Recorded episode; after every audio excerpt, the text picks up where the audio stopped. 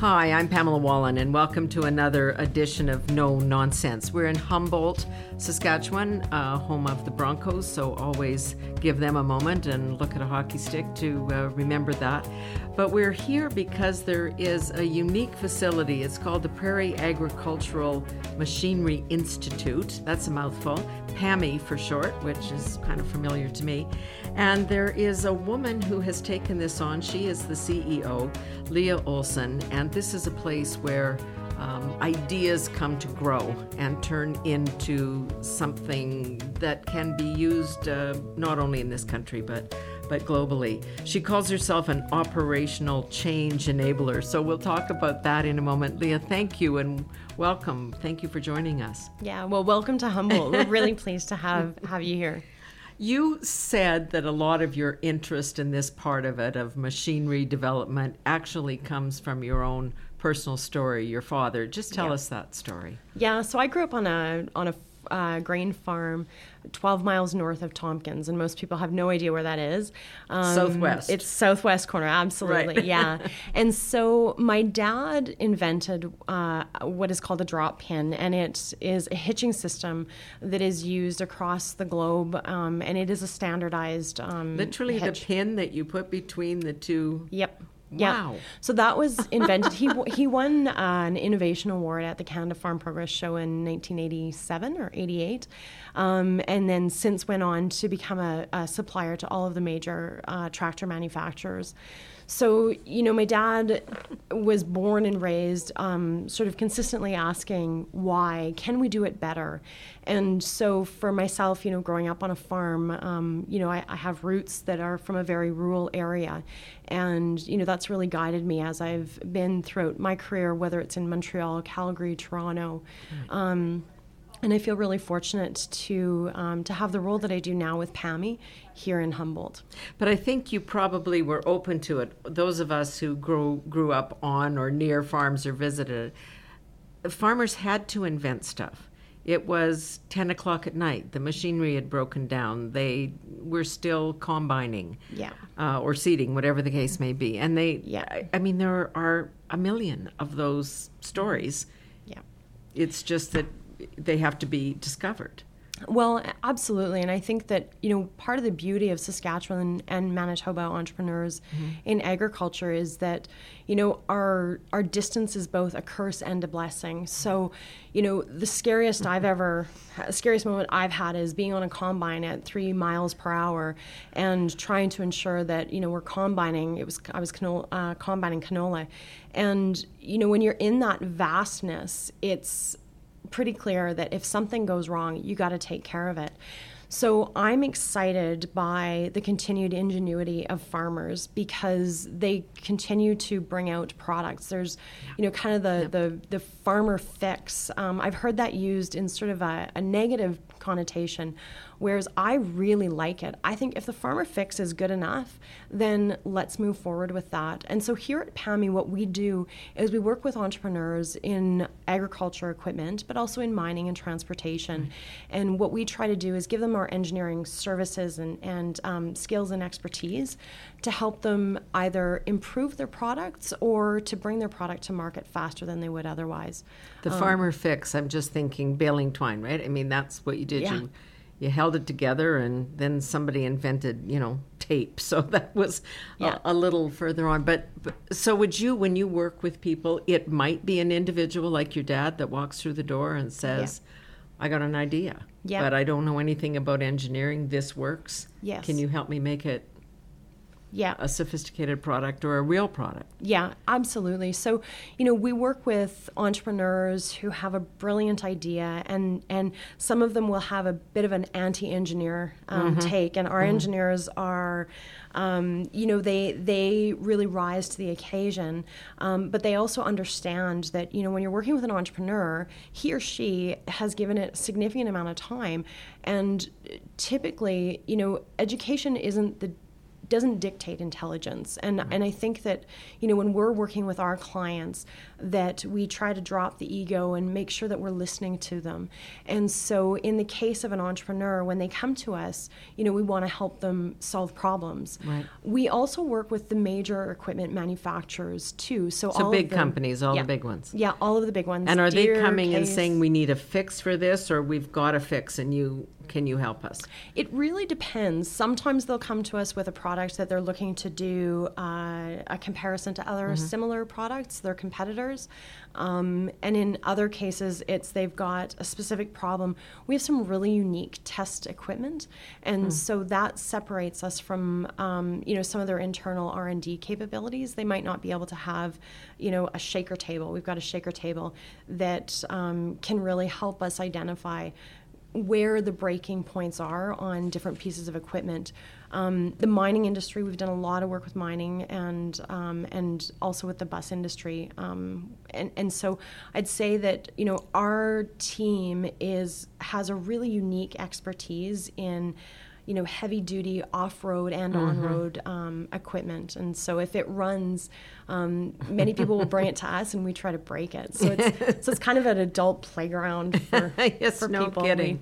But you need the guys with three degrees on the wall, but you need them, as you say, to put the ego aside and say, "Wow, that's a good idea. I didn't think of that." Yeah, absolutely. I mean, our our team is made up of men and women that are really um, experts in their field and and have a passion for, you know, primarily agriculture because it is the Right. Prairie Agriculture Machinery Institute. But you know, we've got a new strategic plan that has us very focused on mining and transportation. And so when we think about autonomous vehicles, for example, you know, mining's been in doing that for quite some time, as has transportation. The auto industry is is fairly, you know, with Tesla and um, you know others, they're they're fairly progressive. Yeah.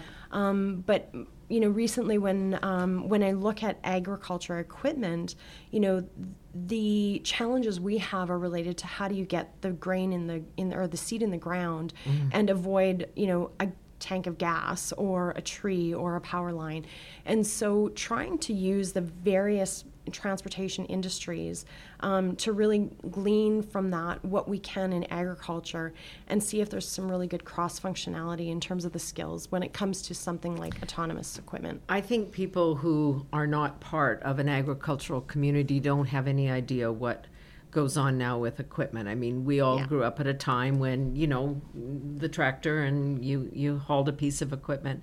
Now you've got million dollar combines, tractors, air conditioning, autonomous action. Yeah. They can determine what the moisture level of the soil is and therefore how much seed to be putting in with Yeah. the farmer sitting there checking his email. Yeah. Uh, it's quite extraordinary. Yeah. Well, and I think that that's where the underestimation of non-agriculture people of how much technology is on the farm becomes really clear and i you know in, in um, my former role when i was ceo at um, at dot technology corp Right. I was going to ask about that. yeah, I had um, I had a couple of, of really good um, people, very smart people that would approach me and say, you know, if the agriculture industry only understood sort of these capabilities, and I would often ask them, "Have you been on a combine?" And and you know, if their answer was no, I'd say, why don't you come out with us? Mm. And so, you know, I've been really fortunate to be able to help non agriculture people see the technology that is on the farms. And, you know, for older farmers, when he or she come out to the farm and they look at and sit in the cab, you know, it's a very different uh, environment. And so for the younger people who have grown up with either iPads or, you know, gaming, um, you know, they, they're very good at manipulating the different controls. Um, and, and that's intimidating, I think, for, for, you know, some of the older farmers, but I've also worked with farmers that, regardless of age, um, that they are exceptionally in tune with the sort of technology that is required to maximize their um, their yields. And so, you know, when it comes to variable rate recipes or, you know, being able to know what um, who seeded what or what what the combines are doing, when to call the grain cart, you know, there's a lot of information that. Um, that is available. And so, for anybody that's getting into ag tech, you know, if you're a technology guru um, first and foremost, but you don't understand agriculture, then you know we you know, I've seen a lot of people in agriculture sort of welcome them. But as soon as a tech person says, "Well, I know better than you do," um, it, it creates a bit of a of a tension yeah. because they really have no idea how much technology. The circumstances are so unique for farming. But someone said recently, you know, if your kids say to you they want to get into high tech and they want to, you know, they want to go and work at Google or they want to go and work at Amazon or what, mm-hmm. tell them to get into agriculture. Yeah. It's the highest tech thing going. Yes, absolutely. well, and I know, you know, on our end um, that you know, I was really fortunate to work with an entrepreneur like Norbert Beaujot, who's the founder of Dot Technology Corp and, and Seedmaster. And, you know, Norbert's vision for the future of agriculture is quite unique. And, you know, he can see that autonomous farming is coming. And I think that many others in the industry, we know that it's coming. It's not a matter of if, but when.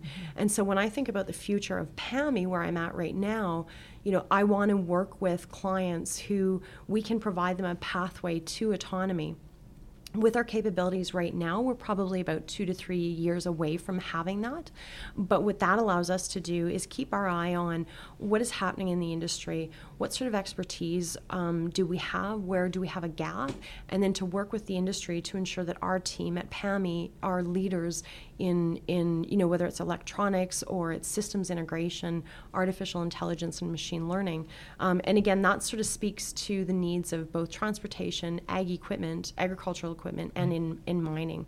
It's changing the nature when you know, as I was growing up in a in an agricultural community, farms were a quarter section, maybe a half section. Yeah. Now you've got farmers that are 10 sections or 20 sections. Yeah. So that the big change has occurred in terms of size. I'm just wondering yeah. if if you're feeling any resistance of farmers saying, look, the way we used to do it, I, I, I knew where to put the seed. I don't want this autonomous seeding thing. This is my connection with yeah. the ground. Like that's a tug yeah. and pull. Absolutely. Well, and I think that there's always, you know, a farmer, um, if if she likes spraying because she can see the, you know, the the weeds that are coming up. Right. I mean, we have camera technology, we have radar or Correct. lidar yeah. and and and a variety of other um, sorts of s- um, sensors that can identify what the weed is, where it is, etc. And so there's definitely a transition required, I think, when you're looking at um, automation and autonomous vehicles. Um, and that, I think, is kind of like when COVID 19 hit, you know, many organizations weren't yet able to do video conference calls and you know zoom calls yeah so zoom calls Senate, seemed right? like yeah absolutely well even like mps and the, yes. and the senate sitting during this time you know it has really demonstrated that you know there are some secure means of mm-hmm. communicating mm-hmm. I tend to like a virtual video conference or a, vid- a video conference because I can see the individual. Right. And if I'm not there sitting across from them, I'm okay with that, but I definitely like the video. And, you know, that's probably a very good example of just how quickly technology can be adopted. This was out of necessity for sure. But when I think about the farm industry and, and producers, you know, they're all the time, as, as we talked about earlier, they're out in the middle of what would feel like nowhere. Exactly. Sometimes no internet connection. Right. A lot of times in rural anywhere. Often. No internet connection. Exactly. Which has all sorts of interesting opportunities. Yes, it's a for those of from us time trying. to time, not if the equipment is broken down. Yeah, yeah, for sure. So, or if you have a flat tire. So it's yeah. the, it's that balancing because we also don't want to remove people from the process at all. There's already a level of ignorance. We're going to ignore that phone. Um, a level of ignorance about where the food supply in this country, but also everywhere, actually comes from, and we can't really lose that connection, or I don't think we should. I don't know. Yeah. Maybe I'm just old fashioned. Yeah, absolutely. Well, and I think that that's what makes the agriculture industry unique is that we grow food, mm-hmm. and we we eat all of the food that we produce. And yeah. so when it comes to things like the use of glyphosate, um, you know, I'm very comfortable um, with that chemical.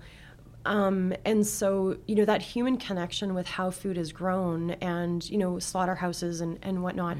I mean, I think as a, as a producer, you're always wanting to ensure that you can still grow food tomorrow. And so, you know, of course, a farmer is going to look after his or her land because if they don't, and they don't have clean air or clean soil or clean water, I mean, the, the, repercussions are very negative. That's the odd thing about this conversation about the environment and business or mm-hmm. success or progress and technology, which is we need these things to run parallel. Mm-hmm. When you talk about uh, native communities and how they want to preserve the land, they also want jobs, right? Yep. I've heard a farmer just the other day saying, I'm not going to use poisonous chemicals. I've got kids. Mm-hmm. They live on the farm. Like, do you think I'm stupid?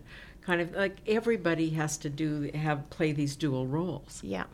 Absolutely. I, I remember, um, so I, I went to university in, in Montreal at, at Concordia during the early 90s. And, you know, something that sticks out to me is I was studying political science. Mm-hmm. And uh, I, fortunately, I sat at the back of the university room.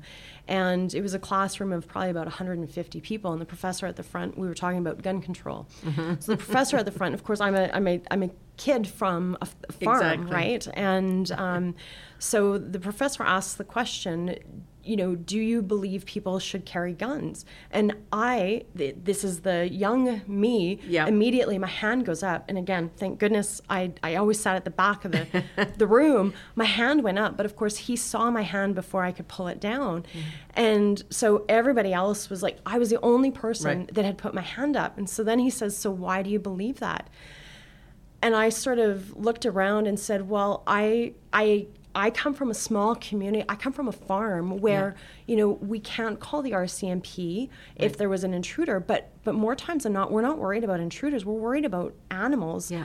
Coyotes and wolves, you know, house. fox, the, yeah. the skunks, um, yeah. you know, and, and so what, what we would do is we would, you know, shoot and try and scare whatever is coming um, at, at the livestock and then you know after that you do have to protect yourself it was probably one of the most horrific things that i ever discovered in university all the that, city kids looked at you oh they really did and they're like and so you know but once i explained it and and i said very clearly i come from a farm where our nearest neighbor is you know probably five miles yeah. down the road they understood like it's not handguns that we're dealing no, with. No, and again, exactly. I don't want to get into the gun control. No, but it's really true things, because but... it is one of the great divides in in the country. If you're living in Toronto or Montreal or even Ottawa, yeah. you have a completely different idea of what a gun yeah. is yeah. than if you grow up on a farm because it's just a tool. Yeah. It's another piece of equipment. Yeah. You Absolutely. have a screwdriver, you have a hammer, you have a combine, you have a gun.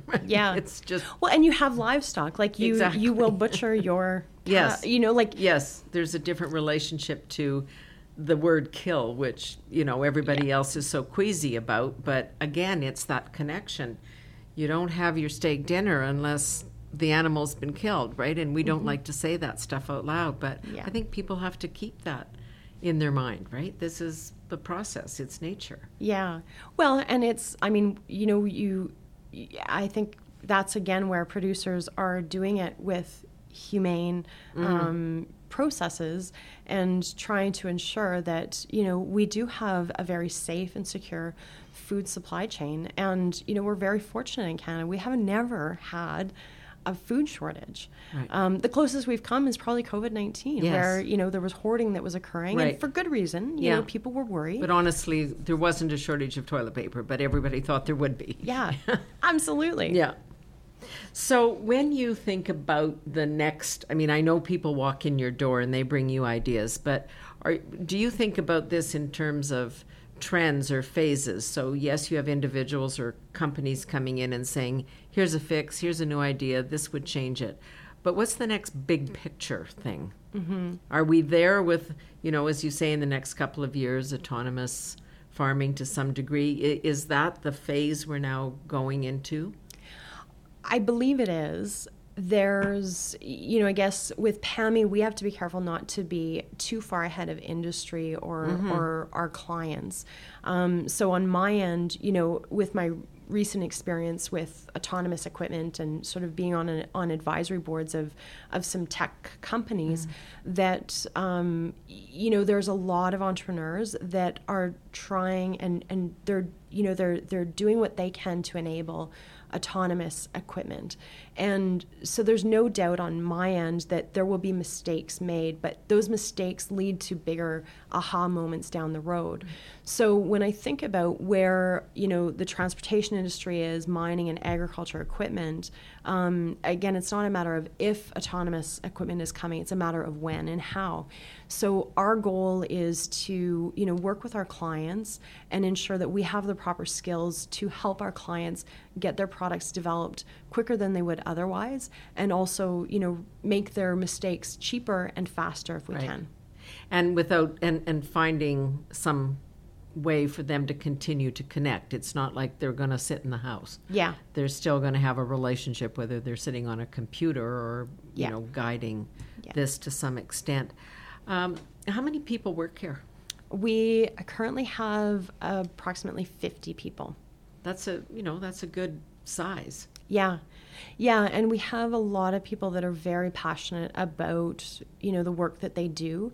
Um, when I came on board in April as the new CEO, my vision was for a new strategic plan. I had been on um, PAMI and PAMI. I'm president and I'm CEO of PAMI, but I'm also president and CEO of West Test, which is a sister organization of okay. PAMI. Um, and so when I came on board, I'd already been on the West Test board as a director and an acting chair. So I was familiar with the people, I was familiar with the types of work that PAMI and West Test do, and mm-hmm. really excited because of the legacy that uh, PAMI has, enabling great greatness in, in agriculture specifically. So when I came on board, you know, it was with the intent of you know developing a strategic plan, and and um, the board is very good. They gave uh, uh, they approved uh, a strategic plan very early on in my in my tenure. Um, and so that strategic plan has us doing five things and five things really well. One is um, to be operationally excellent. The second one is that um, we will grow our agriculture revenues, so be a contributor there. Mm-hmm. The third is to be recognized as, as a leading voice in agriculture equipment. And the fourth one is to ensure that we understand what our customers are doing and to listen to that voice of the customer. And then the fifth is to diversify our skills and our mm-hmm. revenues. So that's where the transportation and mining comes in. Um, so that's kind of what I thought was going to be, you know, my biggest challenges and opportunities. And then with COVID 19 hitting, um, it exasperated um, you know things on our end. So we mm-hmm. are we we service clients. And as a result of sort of the contracting economy um, we saw our revenues um, go down. Right. and so we temporarily laid off uh, nine people in early june. And you know in humboldt the size that it is and in portage where our other facility yeah is, that's a that's it, it it's it a hurt. hit yeah. Yeah. And so you know what what we're doing is trying to ensure that as the economy strengthens, that we are positioned well to take on that work and hopefully welcome uh, the temporarily laid off people back into the office because we want to give meaningful mm-hmm. work to people. So, what's the craziest invention somebody's ever presented you with? Is there something off the wall that turned out being into something that really makes sense, like your dad with the hitch. I mean, that's with the drop straight... pin. yeah, well, and there maybe was... you can't say this because you don't yeah. want to offend anyone. well, you know what? I um I can't tell you who the client is. Yeah. However, we are working with a client who um, recently one of the engineers had said to me oh i don't know if this is going to work and i said you know but you're in the in the business of resolving problems and, mm-hmm. and making things better. So if you switch your mindset a bit because he said i don't think this is going to work. And right. i said just put on a you know a yellow hat or whatever yeah, hat yeah. it is right? Like don't wear the black hat which yes, is you say exactly, no to everything yeah. and so i said why don't you try that? At any rate um, i think he kind of thought i was crazy or he perhaps still does. Um, but they had an aha moment um, our, our, our team did. And it was great to see because they initially, you know, like engineers are trained to tear things apart right. and to, you know, put them together in a very systemic, perfect way.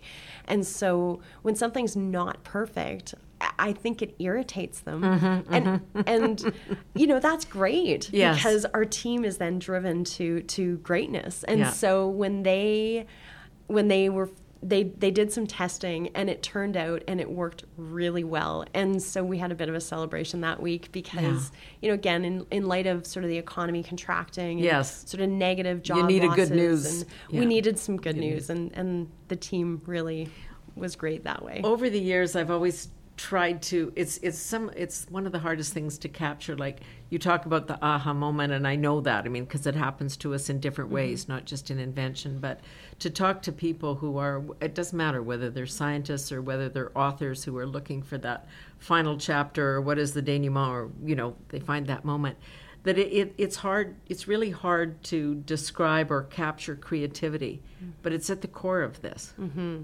Yeah your brain has to work a certain way It, it absolutely does. And you know, I'd say I'm I'm really fortunate. I've worked with some really good entrepreneurs and I'm I'm MBA trained. so You've had to but- overcome it. Like yeah, yeah. And you know, I mean my my dad, I would say I give him a lot of credit here. He's like just because you have an education doesn't mean you're smart. yeah, yeah, so don't forget absolutely. that, Leah. Yeah. Um, but but on the same time, I mean, it does give me a systemic approach to certain business challenges, and so you know, my goal is to um, enable the greatness of others, and you know, to help them with that creativity because as much as I probably I I'm you know I will look at something and think oh well it probably can't work because of X Y and Z. But you know an entrepreneur will look at it and say well why can't it work? And you know if I make a mistake I make it at 100% and I'm all right I'll just move on. Yeah. so you know I admire and I like working with people like that. I remember talking to a scientist, and he's he was trying to deal with this question. He said, "The most important part of any painting is its frame, because without the frame, you don't know what you're looking at, or whether it's upside down, or." And and I've always thought of that that that's how the mind works. Somehow you've got to see that problem in its frame so that you know what you're looking at, and then you can start to resolve this. But I like your your notion that the uh, the engineers are some kind sometimes resistant to things that don't work. They want perfection. Yeah, and our team is, you know, our team of engineers. We've got a lot of engineers on on Yeah. on staff, and you know they are they are brilliant, and so you know we've got a good mix of people that are you know consistently they they take it to the next level and so if a client says i want you know X, our team is so dedicated to excellence that they'll say, well, I'll do X to the power of two. Yeah. And, you know, that, um, it doesn't matter what your training is, that sort of passion is hard Yeah, to come has to across. and do you feel like, I mean, I've driven past this building probably, I don't know, 3,000 times in my life. Mm-hmm. If somebody asked me what PAMI was, I wouldn't have known. Are you on the map? Well, I sure hope so. Yeah. Yeah. and I, you know, that's a, a, a part of my challenge Right. is to raise awareness of the great work that our team does and the types of skills and capital assets we have for testing because we're very unique in not just the prairies but Mm-hmm. in Western Canada. So, you know. Definitely, the next time you come through, please stop. Um, for any of your listeners, I'll just I'll be- just point people over Yeah. there. No, it's really Yeah. you don't know that these little hubs of you know not only intellectual activity but very pragmatic activity You're Mm-hmm. just going on. You're just driving past them, and then you know you're going to go to the store or the Yeah. gas station or whatever it is. Yeah. Like it's it's a wonderful story. Yeah. Well, in our like we have an Arctic test center where we can get the temperature down to minus 40 and we can hold it there. we can do that anywhere. Yeah. yeah, it's not really unique in Canada, I guess, hey. But we can do that in the summer, and Right, right. You know, for certain types of testing, like that's that's a really Exactly. unique sort of thing because if you want to sort of test the limitations of Is it gonna work? Is it an gonna engine freeze? Is it gonna something, break? yeah, like you need to have a controlled environment for for those. So I think that's where also our capital assets um, position us differently relative to say, you know, a university. We we do collaborate with the universities. Our approach on intellectual property is we want to help our clients um, with better intellectual property, and so we don't have our our our policy is. It's your intellectual property. It's Yeah. not ours. Whereas the universities always want to take it. They do. Yeah. And and they they do licensing and things like that. Whereas we we don't do that. we haven't. So that's a really interesting approach. So the person that I mean, corporately, obviously, if you're dealing with big manufacturers, they're going to insist on that. But if Yeah. if Farmer Joe comes in, Yeah. who's just invented something, that's a really important thing. yeah, absolutely. What an amazing story! How's Humboldt to live in? You know, it's um, it's been fabulous uh, because of COVID nineteen. I haven't been able to get to know people, so I've walked the streets quite a bit. And uh, but there is a really great um, bakery here, the the Danish Oven, and you know it's a a great community. I'm a big We don't want to tell fan. anybody, but there's actually stuff from that bakery kind of sitting in front of us. So don't be jealous. We'll discuss it later. yeah, yeah, absolutely. No, you will find that, you know, I mean, you came from a very, very small town, but then you mm-hmm. go off and live in cities. I feel the same way. There's there's nothing like, you know, you you feel a community, you sense it. Yeah, absolutely. Well, and it's, you know, my hope is that when things open up, that you know I can be a part of the community in a in a positive way. I've I've coached a lot of rugby over the years, and I read that. yeah. We don't. My husband and I we don't have kids, but um, but and he's a farmer. he is yes. Okay. Yeah, yeah. He's uh, he's a farm manager for for a, a, a very large operation. Okay. So yeah. Well, it's a sports town, so here comes rugby. yeah. Well, I'd love it if I could coach some some rugby because I think it's a great. That's uh, just wonderful. It's so, so nice to meet you. I have other friends who've said, You've got to meet this woman. She's just so, you know, dynamic. She's just so present. And we need people who are present to rebuild these communities Yeah. after not after COVID. Yeah. Thanks so much, Leah. Well, thank you for coming and Great. please come back again. we will. So that was Leah Olson, a visionary leader. She is CEO of Prairie Agricultural Machinery Institute, PAMI. It's a place where people come with their ideas and uh, and they're made real for them. So thanks for the conversation. I hope you enjoyed it. I'm Pamela Wallin. We'll see you soon for another edition of No Nonsense.